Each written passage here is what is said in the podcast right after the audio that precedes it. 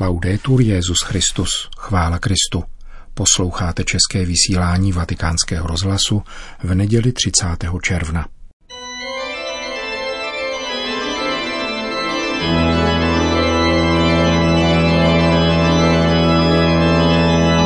Církev a svět, náš nedělní komentář o revoluci v církevním magistériu.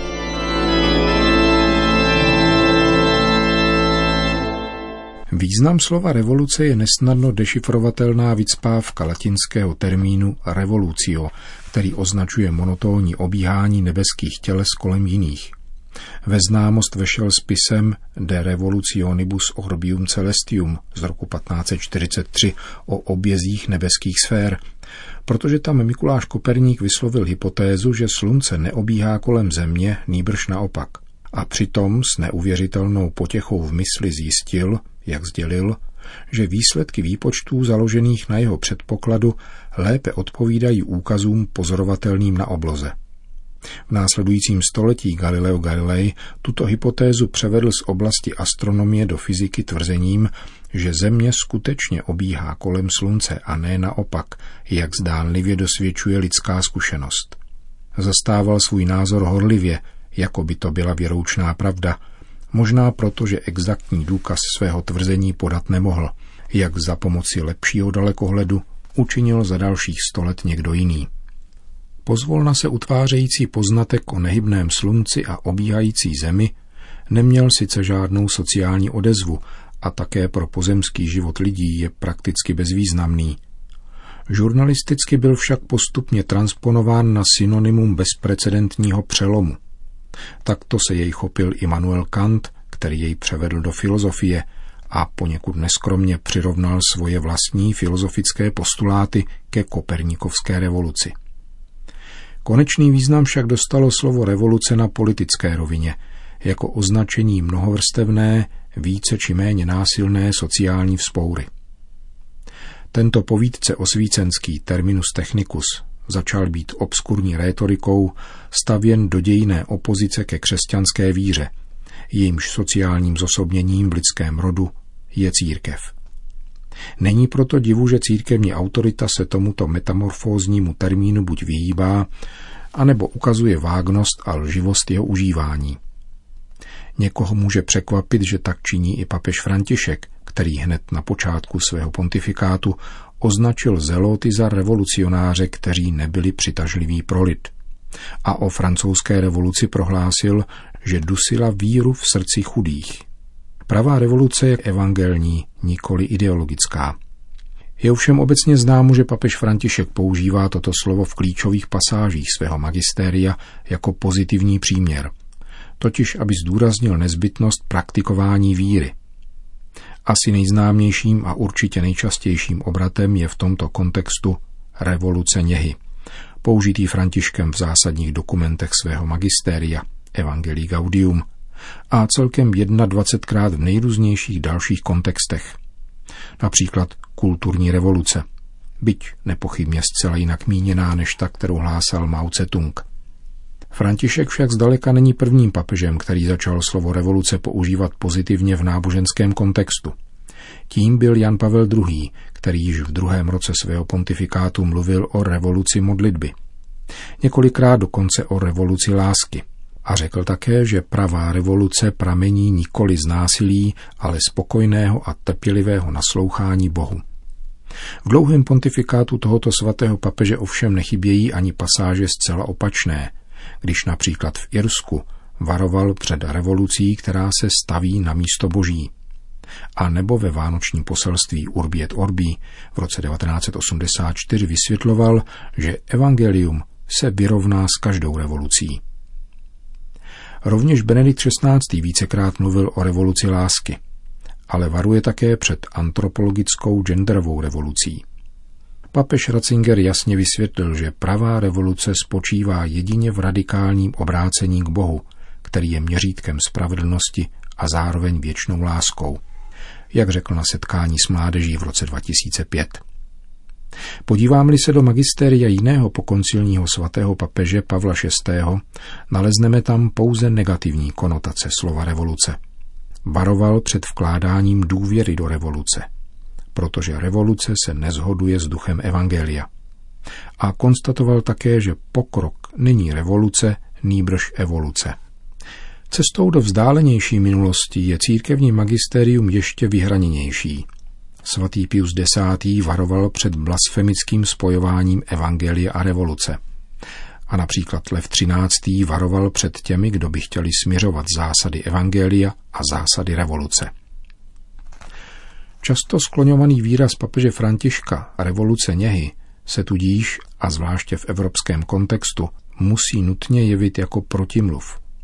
I když samozřejmě nejde o označení naší listopadové revoluce, která se k pachatelům 40-letého bezpráví zachovala něžněji než k jeho obětem.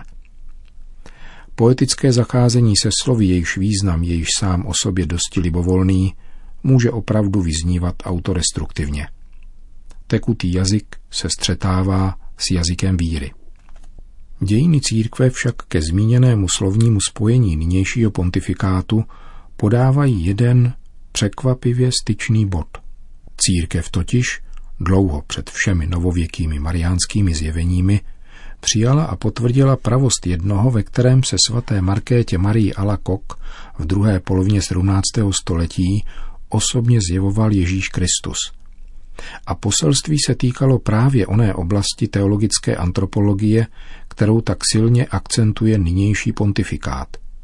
Nešlo v něm jen o přijetí nového liturgického svátku a textů nových pobožností k nejsvětějšímu srdci Ježíšovu v církvi, nýbrž také o jeho konsekvence v mezilidských vztazích, ba dokonce v politice. Laskavost, něha a cit se na pokyn z hůry měly stát centrálním kritériem vztahu věřících s Bohem i mezi lidmi.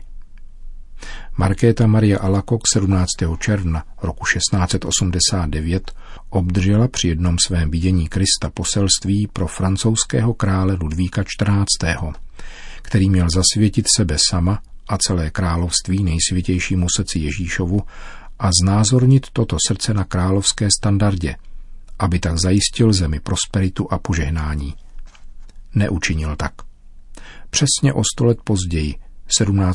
června 1789, došlo v Paříži k manifestačnímu aktu sociální nezávislosti na Bohu, nazvanému netransparentním slovem revoluce.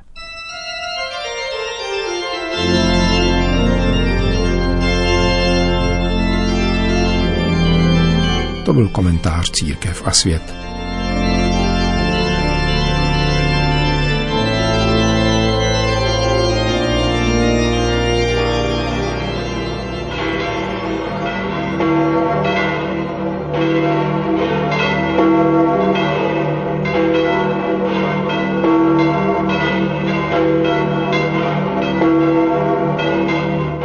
Na svatopetrském náměstí se v neděli za poledního horka sešlo asi pět tisíc lidí, aby si vyslechli pravidelnou promluvu Petrova nástupce před mariánskou modlitbou Anděl Páně.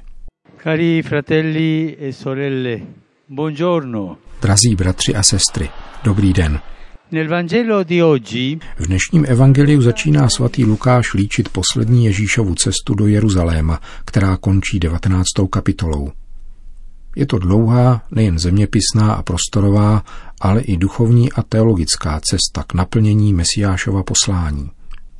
Ježíšovo rozhodnutí je radikální a totální a ti, kdo ho následují, jsou povoláni se s ní poměřovat. Evangelista nám představuje tři osoby, lze říci tři případy povolání, jež nastínují požadavky kladené na toho, kdo chce následovat Ježíše až do úplného konce. il primo personaggio gli permette První z nich mu slibuje, půjdu za tebou všude, kam půjdeš. Je velkodušný. Ježíš mu však odpovídá, že syn člověka na rozdíl od lišek, které mají doupata a ptáků, kteří mají hnízda, nemá kam by hlavu položil. Ježíš je absolutně chudý. Opustil totiž svůj rodný dům a zřekl se každé jistoty, aby zvěstoval Boží království ztraceným ovcím svého lidu. Ježíš tak ukázal svým učedníkům, nám, že naše poslání ve světě nemůže být statické, nýbrž putující. Křesťan je poutník. Církev je svojí povahou v pohybu. Není usedlá a spokojená ve své ohrádce. Je otevřena těm nejširším horizontům.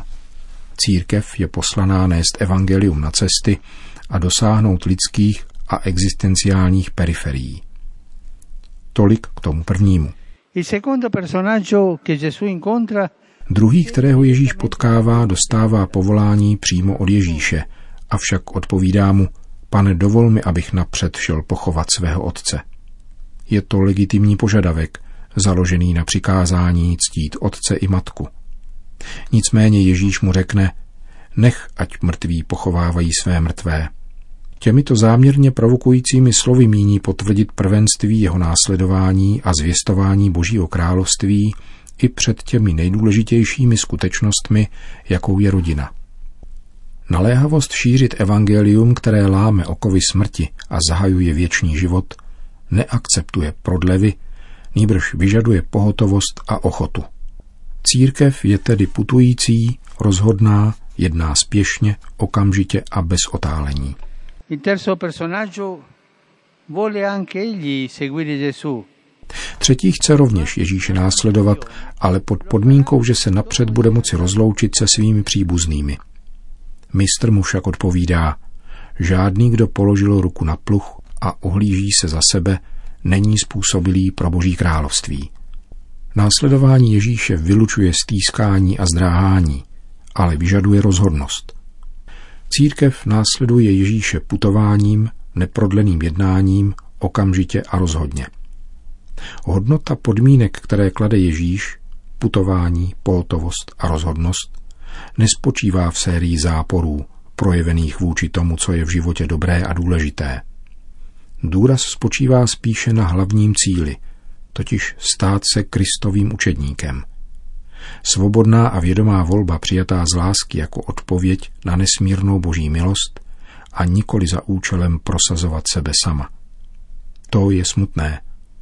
Běda těm, kdo si myslí, že následují Ježíše, aby prosazovali sebe. To znamená kvůli kariéře, aby se stali váženými nebo dosáhli prestižního postavení. Ježíš chce, abychom byli nadchnutí jím a evangeliem abychom toto nadchnutí srdce projevovali konkrétními gesty zblížení a přiblížení se těm bratřím, kteří nejvíce potřebují přijetí a péči. Právě tak, jako jednal Ježíš. Pana Maria, ikona putující církve, ať nám pomáhá radostně následovat Pána Ježíše a s obnovenou láskou k bratřím šířit dobrou zvěst spásy. La buona notizia della salvezza. Po hlavní promluvě papež zmínil jednu politickou aktualitu. Nelle ultime ore abbiamo assistito in Corea Během těchto hodin jsme v Koreji viděli dobrý příklad kultury setkání. Zdravím jeho protagonisty a modlím se, aby toto významné gesto bylo dalším krokem na cestě míru nejenom na tomto polostrově, nýbrž prospělo celému světu. Ma favore del mondo intero. Po společné mariánské modlitbě Anděl Páně papež František všem požehnal. Sit nomen Domini benedictum. Ex hoc nunc en usque in seculum. Aiutorium nostrum in nomine Domini. Qui fece celum et terra. Benedicat vos omnipotens Deus, Pater et Filius et Spiritus Sanctus. Amen.